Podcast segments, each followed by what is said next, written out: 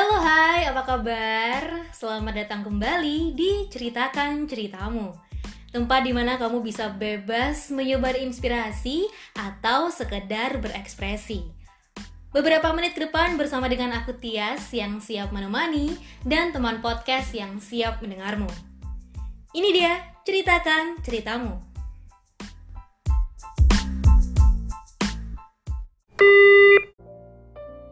Hai, finally ya, setelah melewati jutaan ragu dan ribuan purnama, akhirnya podcast pertama aku bisa kalian dengerin juga. Nah, karena ini episode pertama, kita kenalan dulu ya teman podcast. Kenalin, nama aku Rahmadila Wahyuning Tias. Cukup panjang memang, tapi panggil aja Tias. Dan di episode pertama ini Tias sudah kedatangan tamu yang sangat istimewa, seorang perempuan cantik yang akan berbagi cerita mengenai makna dari sebuah kegagalan. Eh, tapi sebelum itu, aku kasih tahu dulu ya, kenapa sih Tias tiba-tiba pengen bikin podcast ceritakan ceritamu selain untuk mengisi kegabutan ya aku juga pengen aja gitu uh, berbagi sama teman-teman yang ingin berekspresi yang ingin meluapkan emosi atau sekedar mengenang masa lalu. Nah kemarin tamu kita ini sudah mengirimkan secuil uh, bukan secuil ya, sepenggal, sepenggal cerita pengalaman dia. Sebentar aku bacain. Aku pernah merasa salah jurusan. Aku denial banget pada saat itu. Aku berpikir kalau Allah itu nggak adil banget. Karena aku sampai harus menunda kuliah setahun, tapi tetap nggak ada hasilnya. Sampai suatu ketika ada sebuah tragedi yang jadi titik balik dan membuat aku berpikir tentang semua yang Allah kasih selama ini. Titik di mana aku hampir meninggal dunia. Oke, Kurang lebih seperti itu ya cerita yang kemarin dia kirimkan. Langsung aja kita sapa pemilik ceritanya. Halo Indri. Halo Tia. Gimana kabarnya Indri? Baik Tia, sehat Alhamdulillah. Tias gimana? Sehat Alhamdulillah. Kamu lagi sibuk apa sekarang? Lagi sibuk di rumah aja sih sambil nyicil-nyicil skripsi. Ya, semangat ya, skripsi. Nah, Iya, makasih. Dri, ini barusan kamu bilang di cerita kamu kalau kamu sempat ngerasa salah jurusan. Mm -mm. Kenapa salah jurusan, Dri? Kamu pengen jurusan apa sebenarnya? Aku itu sebenarnya pingin banget buat masuk jurusan kedokteran. Oke. Okay. Dan nggak pernah ada kepikiran sih untuk untuk masuk ke jurusan yang aku jalani sekarang. Kamu gitu. di jurusan apa sekarang? Aku sekarang di teknik industri. Oke, okay, teknik industri. Kamu pengen jadi dokter, tapi kamu nggak nih nggak nggak keterima di dokter gitu. Iya, benar-benar. Kenapa pengen jadi dokter? Um, dulu itu emang dari SMA sampai lulus SMA pun pengen jadi dokter karena juga udah pernah janji sama almarhumah nenek aku hmm. kalau aku tuh bakal jadi dokter gitu. Pas beliau mau meninggal, hmm. terus aku bilang jangan meninggal dulu dong nek, tungguin aku yang nyembuhin nanti gitu. Tapi ya udah jadi keinget terus sama janji itu sebenarnya. Oh, jadi kamu daftar dokter nih. Tahun berapa tuh, Tahun 2015 dan 2016. Jadi aku sempat nunda kuliah satu tahun. Oh cuman supaya ngejar kedokterannya itu. Oke, kamu berapa kali dokter-dokter berarti? Wah banyak banget sih ya, kayak mungkin 20 kalian lebih kali ya. 20 kali? Iya, itu, di itu udah barang yang swasta. Iya, itu di negeri dan di swasta gitu. Semuanya aku coba. Sampai pada akhirnya di tahun kedua kamu mencoba lagi daftar dokter dan tetap nggak keterima. Iya, tetap nggak keterima waktu itu. Sesedih apa waktu itu kamu, Tri? Wah, sedih banget sih. Soalnya kan aku bener-bener sampai nunda satu tahun kan buat nggak kuliah dulu dan bener-bener satu tahun itu aku cuman isinya bimbel pagi sampai malam buat ngejar si kedokteran ini dan rasanya hancur banget sih ketika sampai di kesempatan terakhir waktu itu kalau nggak salah pengumuman mandiri uner dan tetap gak keterima dan itu rasanya kayak bener-bener hancur banget sih waktu itu. Oke. Okay. Terus kenapa akhirnya kamu nyerah gitu untuk ngejar dokter? Um, awalnya tuh ketika udah terakhir kali aku daftar kedokteran udah last chance dan gak keterima, mm-hmm. aku emang masih masih sedih banget, hancur banget gitu. Sampai waktu itu ya ada satu kejadian, aku tuh kabur dari tempat bimbel aku. Oke. Okay. Sampai aku sedih banget gitu. Kabur. Terus kabur, kabur. Waktu okay. itu aku kabur, dan kebetulan waktu itu juga malam bulan Ramadan akhirnya waktu itu aku kabur ke masjid uh, Nuruzaman kampus Universitas Erlangga waktu itu okay. inget banget hmm. terus sana karena aku nggak ngabarin siapa-siapa handphone aku matiin dan lain-lain dan semua orang kayak nyariin aku kayak bingung ini orang ke mana gitu kan aku hmm. cuma nelfon satu sahabat aku waktu itu namanya hmm. uh, Umi terus uh, akhirnya aku di sana itikaf sama dia dan kita ngobrol gitu. Dia bilang waktu itu ya mungkin emang ini bukan jalannya Ndri. Emang kamu mau buat nunda satu buat uh, daftar kedokteran lagi di tahun depan gitu. Dan di situ aku mikir kayak wah nggak bisa nih gitu. Aku harus kuliah tahun ini. Nggak mungkin kan kayak nunda uh, sampai dua tahun cuman buat ngejar sesuatu yang menurut aku waktu itu nggak pasti gitu. Hmm jadi akhirnya aku memutuskan ya udah oke okay. terus kenapa jadi teknik industri Mri Kenapa jadi teknik industri? Karena sebenarnya aku nggak pernah kepikiran waktu aku daftar teknik industri pun uh, aku nggak terlalu tahu bakal belajar apa di teknik industri. Cuman waktu itu sepupu aku kan emang pingin banget masuk teknik industri. Hmm. Jadi aku tahu sedikit lah kalau misalnya dia lebih banyak belajar kayak manajemen juga kayak gitu. Dan hmm. emang ketika itu aku menghindari banget jurusan teknik ya, karena aku nggak terlalu suka gitu kan sampai hmm. akhirnya ya udahlah uh, aku keinget kata-katanya sepupu aku kalau uh, itu ada itu lebih ke manajemen gitu jadi ya udah aku coba-coba aja gitu daftar ke teknik industri dan waktu itu kan pembukaan mandiri di ITS karena mm-hmm. waktu itu udah tutup tinggal mandiri ITS dan itu kan nggak perlu tes lagi ya cuman pakai nilai SBMPTN mm-hmm aku coba apply dan ternyata keterima. Oke, okay. tapi waktu itu pas kamu uh, keterima itu sebenarnya kamu masih pengen banget jadi dokter ya? Masih, masih pingin banget. Kalau boleh aku tanya, kamu sekarang masih pengen nggak jadi dokter? Masih. Jadi kalau sebenarnya tuh honest ya ini, aku tuh yeah. setiap malam itu masih sering banget googling-googling kayak browsing di internet hmm. tentang artikel-artikel kedokteran apa pun gitu. Jadi aku kayak sedikit banyak tahu gitu. Oke. Okay. Segitunya ya. Iya. Terus sebenarnya uh, kamu juga sempat bilang di cerita kamu kalau ada sebuah tragedi yang jadi titik balik kamu gitu. Hmm. Boleh diceritain? Um, jadi waktu itu jujur aku masih denial banget ketika aku hmm. masuk ke TI teknik industri aku masih denial banget aku nggak bisa nerima dan aku masih ngerasa kayak kenapa sih harus di jurusan ini gitu hmm. dan sampai akhirnya ketika aku di semester 2 nih ya yes, hmm aku sakit dan um, kayak nggak ada angin nggak ada hujan tiba-tiba aku ngerasa mual pusing sampai hmm. akhirnya uh, aku minum obat tapi itu masih nggak nggak sembuh dan lain-lain sampai besok paginya aku udah makin parah makin nggak bisa makan dan lain-lain jadi aku sama orang tua aku ke dokter waktu itu cuman dicek darah iya. terus dokter bilang oh ini kemungkinan kena tipes atau enggak DB cuman belum belum ada tanda-tanda dan masih nunggu hasil dari tes darah kan. Akhirnya katanya udah nanti hari Sabtu balik lagi ya ke sini. Aku inget banget itu waktu itu hari okay. terus oh ya udah deh gitu. Terus aku akhirnya nebus obat kan. Tapi yeah. pas nebus obat selama nunggu itu mualnya tuh makin parah banget. Dan akhirnya aku bilang mah aku udah nggak kuat lagi nih aku mau dirawat inap aja gitu.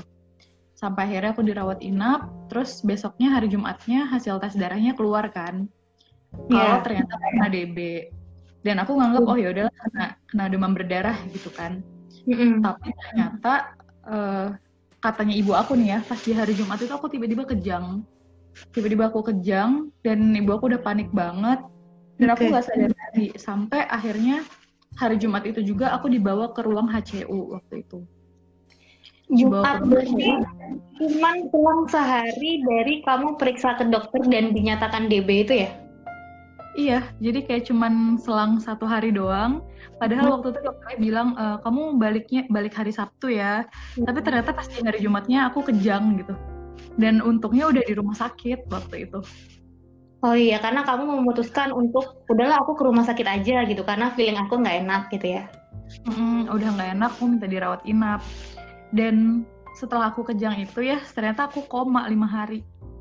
Koma lima hari. Koma lima hari, bayangin. Serius. Terus Serius. ketika kamu bangun, apa yang kamu rasain pertama kali, Ndri? Kalau ngerasa dari segi aku bangun dari koma tuh aku nggak nyadar. Jadi ya udah kayak orang bangun tidur aja rasanya. Tapi aku ngeliat waktu itu mama aku pas ngeliat aku bangun tuh kayak nangis. Terus tiba-tiba teman aku gantian masuk ke ruang HCU gitu dan nangis. Dan aku bingung kan, ini kenapa orang-orang pada nangis? Karena emang rasanya Hmm. kayak bangun tidur gitu. Oke, nggak nggak. Maksudnya selama kamu tidur tuh kamu nggak mengalami apa pun seperti mimpi atau mendengar suara atau apa gitu nggak? Enggak. Jadi aku rasanya ya udah kayak kayak tidur kalau kita tidur malam gitu. Oh, Cuman setelah aku bangun itu, aku diceritain kalau kamu tuh udah koma buat lima hari. Terus aku nanya, hah emang ini udah udah hari apa? Aku bilang gitu. Terus kata ini tuh udah hari Rabu. Terus aku kayak, hah masa sih gitu. Jadi nggak nyadar gitu.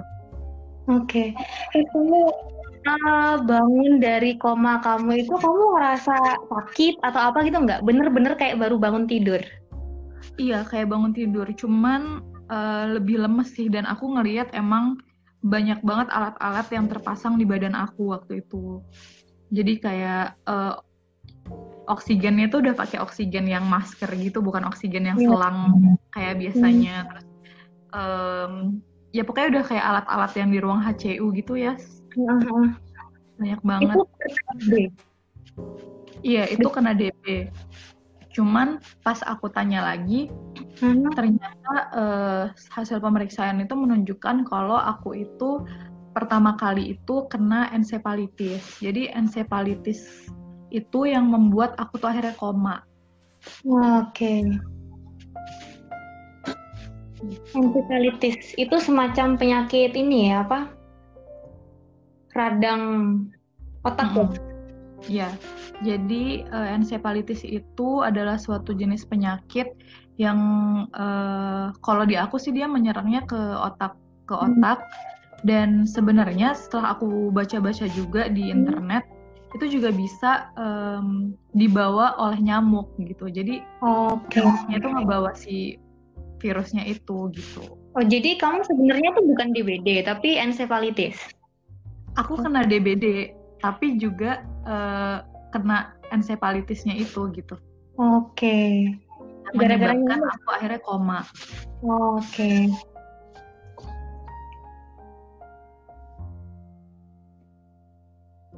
Terus em, setelah itu, setelah bangun dari koma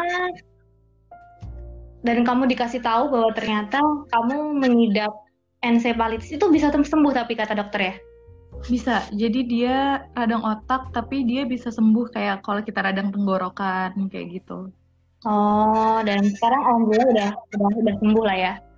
Mm-mm, udah udah sembuh, terus eh, ternyata ya setelah ditelusuri lebih lebih jauh lagi juga, kan aku kena encephalitis. Nah, kenapa aku bisa terkena ini? Karena ternyata aku juga punya suatu kelainan yaitu autoimun. Gitu. Eh, jadi mungkin Tias juga udah pernah tahu kali ya tentang Iya, iya, pernah dengar. Kalau aku sih kayak penyakit autoimun itu tuh kondisi di mana sistem kekebalan tubuh kita tuh menyerang tubuh kita sendiri gitu ya, harusnya menyerang zat asing masuk gitu kan ya. Ya, benar-benar. Dan setelah itu penyakit yang cukup langka, nanti. Hmm, sebenarnya gitu. Um, dan aku waktu itu kan kenanya yang SLE atau sistemik lupus kan waktu itu. Okay. Cuman aku emang belum ke positif ya. Jadi aku tuh masih di borderline atau garis ambang batas. Mm-hmm. Ketika ini positif, aku bisa jadi kena SLE. Tapi ketika aku ngejaga pola makan dan pola hidup aku, uh, bisa buat diturunin ke negatif gitu. Jadi masih di ambang batasnya gitu. Ada okay. tes-tesnya itu kalau nggak salah sampai sekarang masih ini masih masih berada di borderline itu atau enggak? Um, belum pernah cek lagi sih, tapi terakhir kali dia udah makin menjauhi borderline. Oh. Cuman selama masa dari aku keluar dari rumah sakit sampai beberapa bulan itu pun aku masih ngekonsumsi obat gitu. Cuman sekarang udah stop. Jadi kalau boleh aku simpulin tuh sebenarnya yang bikin kamu down pada saat itu adalah ketika kamu tidak keterima dokter, kemudian kamu didiagnosa memiliki kelainan autoimun gitu. Iya, bener banget. Jadi aku ngerasa menjalani kuliahnya itu jauh lebih sulit lagi karena waktu itu kan aku sempat nggak ikut kuliah be untuk beberapa lama kan ya sampai hmm. akhirnya uh, IP semester aku waktu itu turun banget. Hmm itu makin down ya pasti. Ya makin down banget lah. Pasti kayak malu sama temen-temen kayak kok bisa sih dapat IP segini? Walaupun kayak ya sakit gitu. Cuman kan kayak pasti ada pressure pingin dapat yang lebih kan. Iya. Terus yang membuat kamu semangat lagi apa waktu itu Ndri? Yang bikin aku bangkit lagi itu aku inget banget ketika aku sakit itu justru itu yang jadi titik balik aku sebenarnya ya. Hmm. Kalau misalnya banyak orang yang yang ngira kayak wah down pasti down banget. Cuman hmm. alhamdulillahnya di sana justru aku dapat pencerahannya. Jadi aku makin menyadari dulu aku benar-benar menyalahkan Allah banget ya kayak aku tuh udah sampai belajar dari pagi sampai malam nunda satu tahun nyoba tes ke sana kemari ngelakuin yang terbaik tapi tetap nggak dapet apa yang aku usahakan gitu. Hmm. cuman akhirnya aku sadar gitu bahwa ketika aku dikasih tahu aku kena uh, autoimun itu aku tuh ngerasa kayak oh ini toh sebabnya. Ternyata imunitas tubuh aku tuh lemah ketika aku masuk ke dokter mungkin aja justru aku nggak bisa ngejalanin kuliah dengan baik karena mungkin kita tahu sendiri ya kalau anak-anak kedokteran kan banyak berinteraksi dengan pasien juga banyak ke rumah sakit dan lain-lain mungkin tubuh aku nggak akan kuat untuk itu gitu. Oke. Okay. Jadi aku sedikit banyak bersyukur di situ. Dan waktu itu kan aku juga udah koma ya Yas, udah udah katanya ibu aku sih kayak semua orang tuh udah berdoa gitu. Iya. Yeah orang tuh udah semua orang udah berdoa semua orang udah nangis iya yeah. semua keluarga aku tuh datang dan aku tuh teringat hmm? ke aku selama masa kuliah di ITS dari aku semester 1 sampai semester 2 di awal-awal itu kan emang masih lowong ya. Mm -hmm. Aku banyak uh, ngajar kayak di uh, kampung di Keputih. Di sana aku ngajar ngaji buat ibu-ibu yang udah tua. Terus juga ngajar eh, anak-anak uh, di perkampungan itu ngerjain PR dan lain-lain gitu. Mm. Dan aku ngerasa kayak mungkin doa-doa dari mereka yang akhirnya menyelamatkan aku untuk hidup lagi gitu. Iya. Yeah. Karena ya mungkin ketika ketika itu terjadi sama aku ya pokoknya aku mensyukuri lah segala hal yang yang udah terjadi sama aku gitu. Aku bener-bener kadang tuh masih ngerasa wah ini ya jalan yang Allah kasih gitu. Iya mungkin Tuhan memang memberikan kamu kesempatan kedua gitu, Ndri. benar. Untuk untuk menunjukkan bahwa jalan yang Tuhan kasih itu sebenarnya baik buat kamu gitu. Benar-benar banget. Tapi selama kamu uh, down, posisi down seperti itu, nggak perlu muncul pemikiran untuk suicide kan? Kan biasanya orang kalau misal banyak sekali masalah dan sampai merasa marah sama Tuhan itu cenderung depresi dan mungkin memikirkan hal-hal yang negatif begitu. sering. Kalau boleh jujur sering. Sering banget dan dan dan apa ya? Pressure-nya itu kerasa kerasa tinggi banget sih ya emang aku sering banget berpikir kayak waktu lagi down-downnya aku tuh berpikir kayak aku tuh sampai sempat ngomong mm-hmm. ketika aku sholat aku berdoa atau aku nantang gini mana sih Tuhan ya Allah mana sih keadilanmu buat aku aku tuh nggak pernah merasakan apa yang aku inginkan itu tuh diberikan gitu okay. karena aku merasa semuanya itu buruk gitu buat aku hmm. dan aku kepikiran buat kayak bunuh diri kayak gitu tuh aku kepikiran jujur kamu bilang karena hmm? kamu bilang sering dan nggak cuma sekali muncul pemikiran untuk uh, killing yourself di saat hmm. apa Andri kamu ngerasa kayak udahlah I'm done with this and I'm gonna kill myself ketika aku ngerasa kehilangan kepercayaan diri aku dan aku ngerasa sendiri. Hmm. Jadi sebenarnya jujur um, ketika aku sakit kayak gini ya, hmm. aku tuh nggak bisa mikir yang terlalu berat. Jadi uh, untuk untuk pekerjaan-pekerjaan akademis pun aku tuh nggak bisa memforsir diri aku. Aku udah aku berusaha untuk memforsir diri aku, mm-hmm. tapi semakin aku mikirin banget yang sampai stres, sampai dipikirin banget, yang ada aku justru drop jadi mungkin dia sering ini ya yeah. lihat kayak beberapa kali aku nggak masuk kuliah gitu-gitu hmm. nah itu ketika itu aku ngerasa kayak aku tuh berusaha supaya aku tuh bisa memenuhi standar kualifikasi kayak teman-temanku yang lain gitu. Iya. Yeah. Tapi aku memaksakan diri pun tuh aku nggak bisa karena kepalaku tuh bakal sakit yang sakit banget gitu. Oh, itu efek dari kamu punya itu? Aku juga nggak pernah periksa lagi sih, tapi ketika aku memaksakan untuk mikir berat itu masih terasa sakit gitu di kepala aku. Okay. Karena sebelum uh, pas terakhir kali aku cek pun dokternya emang bilang jangan terlalu banyak pikiran, jangan jangan stres kayak gitu. Nah, okay mungkin itu standar banget sih kayak uh, saran-saran yang dikasih ya. Tapi ternyata ketika aku buktikan ketika aku ketika aku ngeforsir diri aku emang bener sakit di kepala sakit banget di kepala. Nah ketika itu kan berarti kayak aku tuh ngerasa aku nggak bisa kayak teman-temanku yang lain. Kok yeah. mereka bisa ya uh, apa sampai begadang ngerjain tugas dan lain tapi ketika aku memforsir diriku kayak gitu aku nggak bisa ternyata.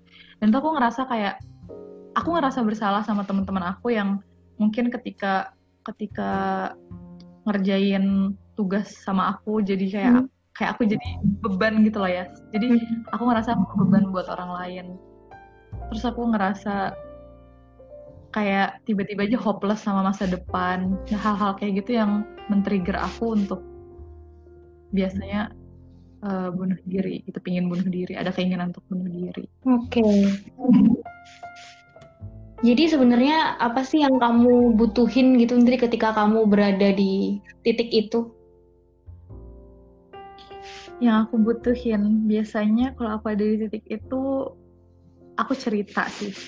Bisa aku kayak mulai ngechatin teman-teman aku kayak eh gimana kabarnya sekarang gitu eh pengen cerita dong gitu.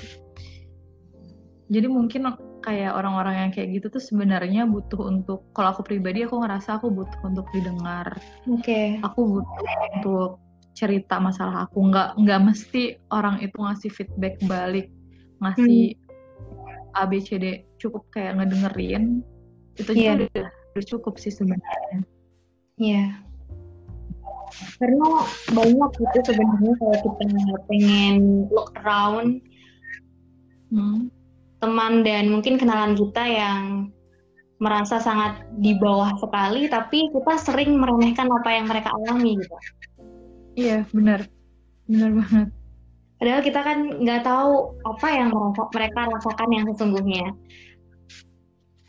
Mereka cuma mau didengar gitu kan. Kita kita hanya pengen mendengar, kita hanya menjadi pendengar kenapa sih jadi susah banget kenapa harus memberikan feedback yang itu bikin mereka jadi semakin down gitu loh iya yeah. iya kan dan mm -mm.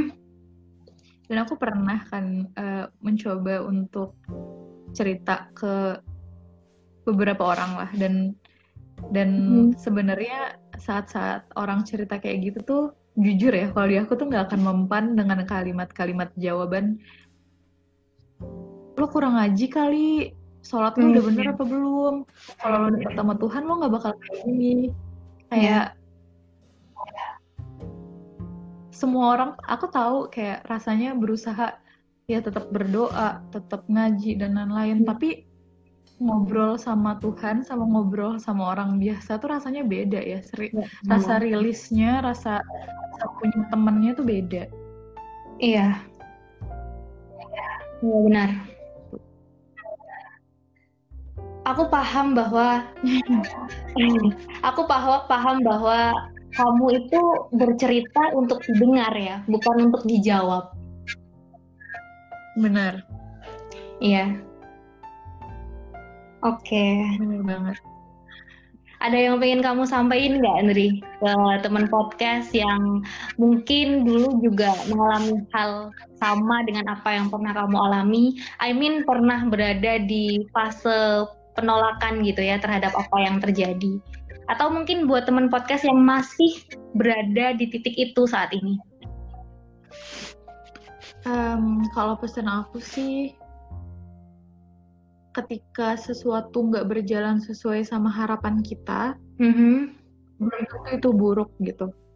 Mungkin kita nggak tahu, uh, mungkin kita nggak tahu nggak saat itu juga mendapatkan jawaban dari apa yang terjadi. Mm-hmm. Karena aku melihat pun kayak dari dari awal kejadian itu sampai akhirnya aku sakit, itu kan semester 2 itu jaraknya juga hampir satu tahun ya ya. Iya. Jadi kayak nggak belum tentu langsung dapat jawabannya gitu. Benar. Tapi ketika kamu berusaha untuk mengalihkan lagi ke kegiatan-kegiatan yang yang lebih bermanfaat daripada kamu tetap denial sama apa yang terjadi, suatu hari tuh kamu bakal dapat jawabannya gitu. Hmm. Dan percaya aja kalau itu pasti bakal indah banget gitu. Cara caranya Allah ngasih tahu kamu tuh bakal indah banget. Oke, ini ini Jadi, menarik yang kamu utarakan barusan bahwa sebenarnya Allah itu sudah menyiapkan hal indah untuk kita gitu loh. Nah sekarang berdasarkan pengalaman dari kamu yang kamunya dulu pengen jadi dokter tapi ternyata nggak sampai bahkan daftar sampai 20 kali dan akhirnya jalan kamu ditentukan yaitu untuk kuliah di teknik industri. Mm-hmm. Dan sekarang kamu sadar bahwa ternyata jalan kamu yang sekarang itu indah. Itu karena apa Di titik mana? Di titik di mana aku menyadari ya bahwa ternyata aku suka banget um, bisnis dan jualan. Jadi oh, iya. kalau di, di industri kan kita mau belajar banget ya kayak dari nge-create produk, yeah. terus kayak jualnya dan lain-lain yeah. gitu dan aku merasa kayak walaupun sekarang mungkin bisnis aku belum besar dan lain-lain, mm -hmm. tapi ada ilmu-ilmu yang aku aplikasikan di di dagangan aku gitu. Jadi aku menyadari kayak oh ternyata setelah sekian lama tuh aku menemukan bahwa ini tuh passion aku loh gitu. Yeah. Dan mungkin dulu nggak kepikiran sama aku gitu. Iya, yeah. mungkin kalau dulu kamu uh, keterima di dokter, kamu mungkin sibuk dan belum tentu memiliki waktu luang untuk berbisnis gitu loh. Iya benar, benar banget. Jadi menurut aku ini udah indah banget sih, udah cerita terindah yeah. yang Allah kasih buat aku gitu. Benar. Setuju nggak kalau kuncinya itu ada di rasa syukur? Setuju. Oke. Okay. Oke. Okay. Sebenarnya aku pun juga kenapa, masih kenapa? berusaha. Sebenarnya aku pun juga masih belajar untuk bersyukur ya ya untuk hmm. semua hal yang terjadi di hidup aku gitu. Cuman mungkin pesan aku juga buat teman-teman podcast ya kita semua sama-sama belajar buat ningkatin rasa syukur sih dan hmm. buat teman-teman yang mungkin hidupnya lebih enak atau lebih beruntung benar. uh, cobalah jadi pendengar buat mereka yang ada di sekeliling kalian. Iya. Pun itu juga percaya Andri bahwa kalau kita punya rasa syukur kita tidak akan pernah berpikir bakal hancur gitu. Setuju nggak? Setuju setuju banget. Indah banget tuh kata-katanya Oke deh Indri, ada lagi yang mau disampaikan nggak ke teman-teman podcast? Yang mau diceritain, yang mau dibagi? Udah sih, kayaknya itu aja. Oke, oke kalau gitu Indri, terima kasih sudah mau mampir, sudah mau bergabung dan berbagi cerita di ceritakan ceritamu. Semoga cerita yang tadi kamu sampaikan, yang sudah kamu hadirkan bisa menjadi bentuk penyemangat bagi teman-teman podcast yang mungkin saat ini masih berusaha menemukan hikmah dari apa yang didapat. Thank you again, Indri. Terima kasih juga Tia, semoga sukses yeah. ceritakan ceritamu. Iya. Semoga lancar juga Indri sampai hari yang dinanti-nanti tiba. Amin, minta doanya ya untuk itu. Semangat skripsinya Andri, bye. Bye. Wow, uh, oke. Okay. Satu hal sih yang bisa Tias ambil ya dari cerita Indri barusan adalah suatu hal bisa terjadi karena memang sebelumnya itu sudah ditetapkan menjadi yang terbaik gitu. Dan itu sudah melalui banyak proses seleksi oleh Tuhan, bahkan untuk hal yang kita anggap buruk sekalipun. Jadi jangan pernah berkecil hati dan percaya aja that you will find the light someday. Dan ketika kita bertemu dengan orang yang mungkin sedang memiliki masalah, jangan pernah membandingkan masalah kita dengan masalah mereka gitu. Karena ya sekali lagi untuk apa kita berlomba-lomba menjadi yang paling menyedihkan. Karena walau bagaimanapun mereka adalah orang pertama dalam hidup mereka yang merasakan itu, yang mengalami itu. Cukup dengarkan dan buat mereka percaya bahwa sekalipun tidak mampu memberikan solusi, setidaknya ada orang lain yang juga turut memikirkan masalah mereka. Oke, mungkin sekian ya teman podcast episode pertama dari Ceritakan Ceritamu. Nah, buat kamu teman podcast yang pengen berbagi cerita tentang cinta, perdramaan, karir, keluarga, atau apa pun, silahkan langsung aja DM di @rwntass atau di @tulisantias dan nanti yang menarik bakal aku ajak untuk cerita bareng di sini. So, see you in the next episode dan jangan lupa untuk ceritakan ceritamu.